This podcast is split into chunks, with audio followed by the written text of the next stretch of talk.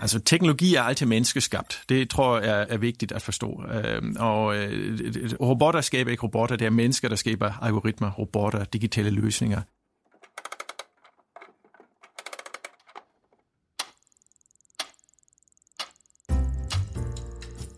Du lytter til Det Videnskabelige Kvarter. En podcast fra Aarhus BSS, hvor vi sammen med en forsker på 15 minutter vil give dig et indblik i noget forskningsbaseret viden om erhverv og samfund. Mit navn er Michael Skrøder.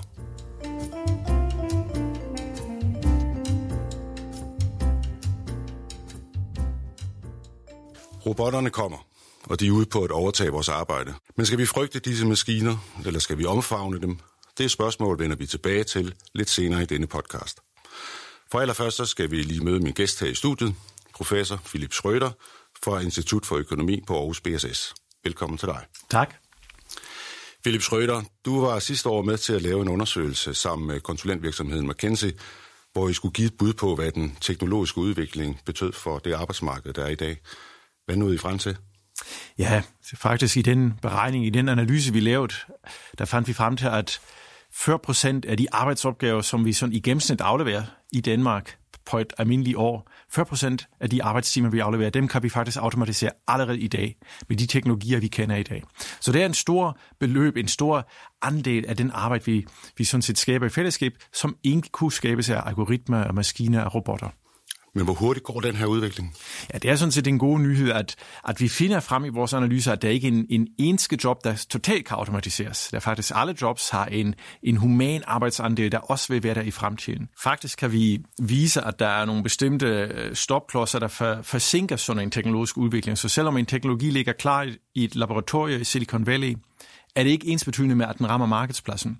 Øhm, og øh, blandt andet kan man forestille sig, at øh, så snart en sektor har automatiseret, lad os sige, at vi har selvkørende lastbiler, og derfor er der masser af folk, der ellers ville have været lastbilchauffører, der lige pludselig rammer arbejdsmarkedet igen, jamen de kommer til at sænke prisen eller omkostninger ved at ansætte for eksempel, hvad vil jeg, sikkerhedsvagter.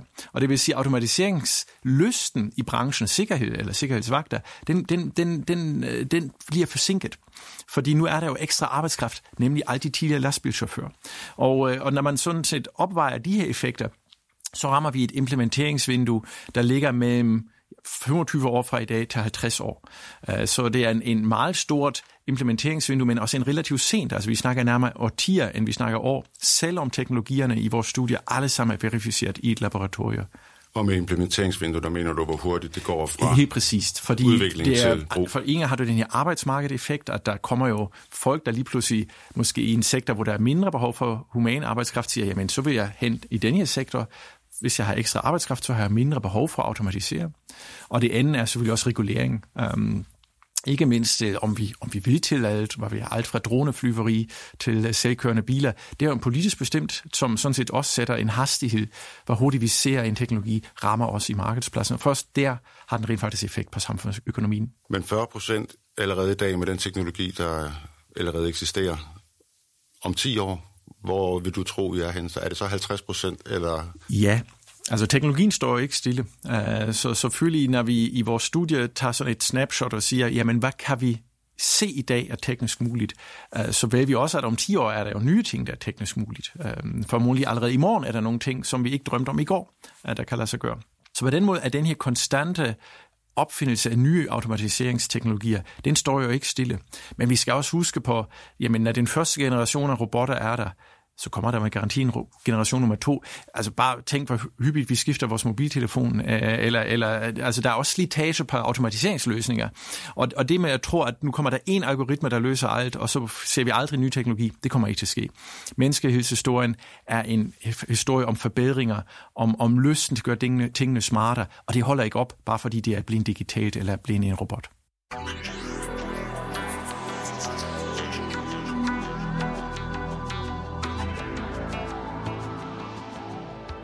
Vi siger, at der stadig vil være de samme type jobfunktioner i morgen, men de kommer til at se anderledes ud. Altså det, jeg kommer, vi ser en arbejdsmarked, hvor vi skal arbejde det, man kalder for augmented, digital, digitally augmented. Det vil sige, at en af mine arbejdskolleger bliver en algoritme, eller en af mine arbejdskolleger bliver en robot. Og, og det kommer til at forandre det måde, vi arbejder på. Og det betyder også, at vi skal omskoles. Altså vi skal være parat til at have de her digitally augmented kompetencer, der gør det muligt, at vi også i fremtidens arbejdsmarked har vores job, men de kommer til at se lidt anderledes ud. Så funktionerne er de samme. Vores kolleger er måske lidt mere automatiseret, end vi kender det i dag. Nu er det jo ikke første gang i uh, verdenshistorien, vi oplever sådan en omvæltning, som, uh, som der til synligheden er på vej. Vi uh, kalder det den her for den fjerde industrielle revolution. Det vil sige, der har været tre uh, forudgående. Uh, hvordan har vi uh, taklet dem? Fremragende. Fordi det vi også viser, og det som forskning har vist i, uh, i, i de tidligere industrialiseringsepisoder, det er faktisk, det her en kæmpe gevinst for menneskeheden. Og når vi historisk kigger på det her, så kan vi faktisk se, at menneskeheden på de sidste knap 200 år har 10 dobblet sit velstandsniveau. Og det gælder for alle mennesker. Altså vi tager, det er inklusive alle, den gennemsnits kineser, gennemsnits europæer, gennemsnits nordamerikanere, så har vi på, på, på, på de her knap 200 år kunne 10 doble vores velstandsniveau. Men hvis vi kigger på de 2000 år før det, altså fra Kristi fødsel til en gang til den første industrielle revolution, i de næsten 2000 år, der har vi haft et konstant levestandard. Der har vi ikke anvendt teknologi, der har vi ikke haft automatisering, der har menneskeheden ikke udviklet sig i sin levestandard. Da de første industrielle tiltag rammer menneskeheden, så er vi i stand til at have vækst og velstandsstigninger, som gør alle rigere.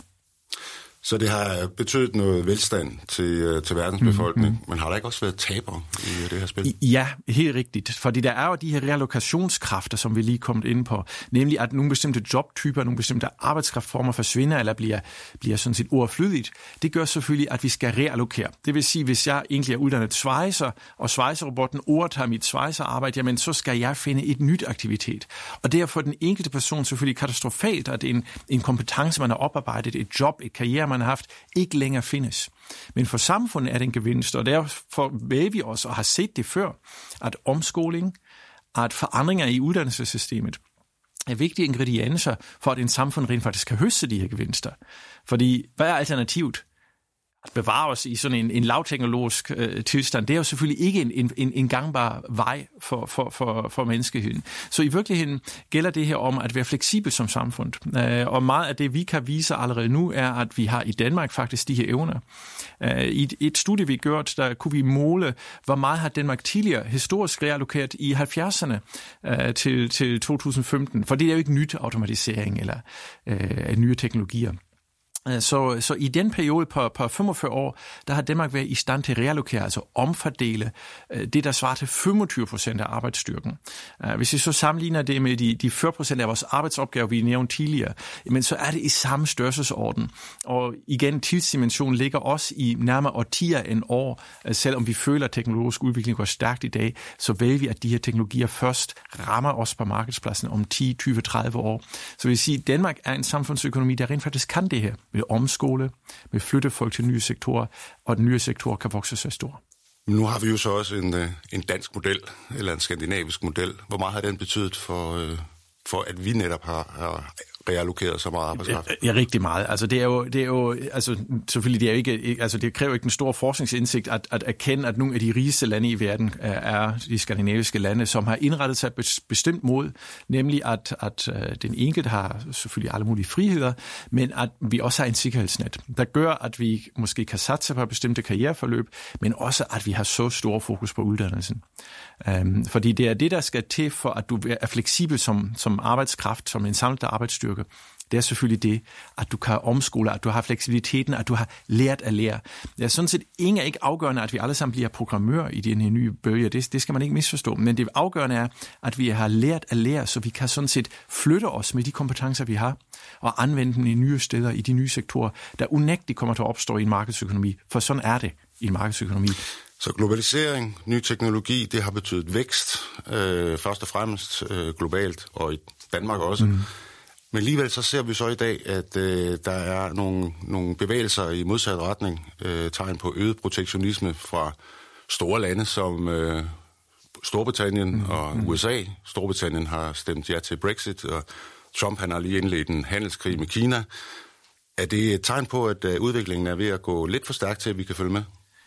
Ja, altså det er jo så, for mig som forsker er det jo sådan set lidt forbløffende, fordi det, det, det, argumentet for, at nye teknologier gør os rigere, uh, argumentet for, at samhandle med andre gør os rigere, det er så klokkeklart, så at, at, at jeg som forsker jo så oplever det som sådan, sådan lidt en, en, en kold bruser, at, at, at, at befolkningen synes ikke, at det er så klokkeklart et argument. Og, og det er så, peger selvfølgelig både på, at, at det, er jo, det er jo ikke nemme mekanismer, vi har at gøre med, men, men det, det peger altså på, at, at i virkeligheden er det måske lidt for let at lære sådan en, en populistisk platform at sige, jamen du mister dit job på grund af samhandel, eller du mister dit job på grund af en ny robot eller en ny teknologi. Og, øh, og så mange øh, hurtige og nemme løsninger, øh, så er også protektionisme, så er antiteknologibevægelsen er fuldstændig fortænkt og forkert. Det gør os kun fattige, og en handelskrig har kun taber. Øh, og, og det kan være rystende at, at stå her 200, mere end 200 år efter, efter David Ricardo har for første gang vist, at jamen, samhandel er det altså en gevinst for begge parter øh, og med to streger under. Øh, og, og, og forskningen har fortsat øh, med at kunne bevise det her. Øh, at vi så alligevel er i en situation i 2018, hvor, hvor, hvor nogen synes, det er måske en god idé at, at have handelskrig og, og ikke importere bestemte varer. Øhm, og og det, det, det er meget svært at, at, at rumme inden for det, som en forsker kan.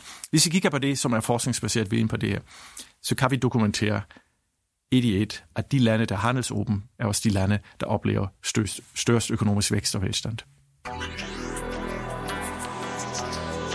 Du lytter til det videnskabelige kvarter en podcast fra Aarhus BSS, hvor vi sammen med en forsker på 15 minutter vil give dig et indblik i noget forskningsbaseret viden om erhverv og samfund.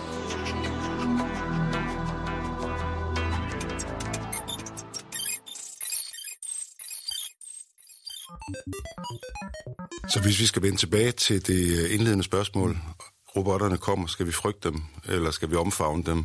Hvad er din holdning til det? Altså, teknologi er altid menneskeskabt. Det tror jeg er, er, er, er vigtigt at forstå. Øhm, og øh, robotter skaber ikke robotter, det er mennesker, der skaber algoritmer, robotter, digitale løsninger. Øhm, og så anvender vi dem. Og jeg tror, at de sidste events, vi har set rundt omkring, øh, hvordan sådan nogle anvendelser også kan gå galt. Øh, jeg nu tænker på de, de, episoder, der har været rundt omkring Facebook. Øhm, andre anvendelser, vi har set inden for nogle selvkørende. Jamen, så skal vi også huske på, at, at når teknologien står i midten, og det er mennesker, der skaber teknologien, og det er også mennesker, der anvender den. Så vi skal have den, den, den øh, menneskelige dimension med igen. Så jeg tror, det er, det er en stor samfundsøkonomisk opgave, en samfundsopgave at kunne løfte det. Når jeg kigger kun som økonom på det her, og så lad, lad, lad den her bekymring om, er vi som mennesker parat til at anvende teknologi altid, sådan som, som man, man burde. Hvis jeg kun kigger som økonom på det her, så er det her en, en win-win situation. Selvfølgelig bliver vi rigere af at anvende bedre teknologi, og derved kunne faktisk foræde vores egen arbejdskraft. Vi skaber mere velstand, så skal vi bagefter som samfund finde ud af, hvordan vi fordeler den her velstand. Men grundlæggende er det en genial idé at anvende høj og bedre teknologi til at skabe en større kage til det ulag. Men hvordan får vi overbevist tvivlerne om det? Ja, nu har vi jo prøvet i en par hundrede år som økonomer, øh, så det kan godt være, at vi skal prøve noget nyt. Jeg tror, det man skal huske på, at man i sin egen levetid faktisk kan spole tilbage og tænke, jamen er jeg blevet fattigere af, af, at få en mobiltelefon? Uh, som gør, som faktisk starter ufattelig mange andre apparater. Uh, er jeg blevet fattigere, at jeg anvender en PC på mit arbejde? Der findes jo næsten ikke et job, i Danmark, hvor du ikke har en eller anden form for PC-assistance. Um, og det vil de fleste nok argumentere for, at lige så lidt som de er trætte af deres opvaskemaskiner, har taget deres opvask fra dem, så er de heller ikke, burde de heller ikke være trætte af, at en PC hjælper med deres arbejde, at digitale løsninger, GPS'en i bilen hjælper os. Så i virkeligheden er teknologi altid kun det, vi gør det til som mennesker, nemlig assistance til, at vi kan selv være mere produktive og derfor skabe mere velstand. Og det gælder også for robotterne? Det gælder også for robotterne, fordi dybest set en robot ikke andet end bare et nyopfundet hjul eller ilt, eller det, at vi har en stenøkse. Det er bare et stykke værktøj.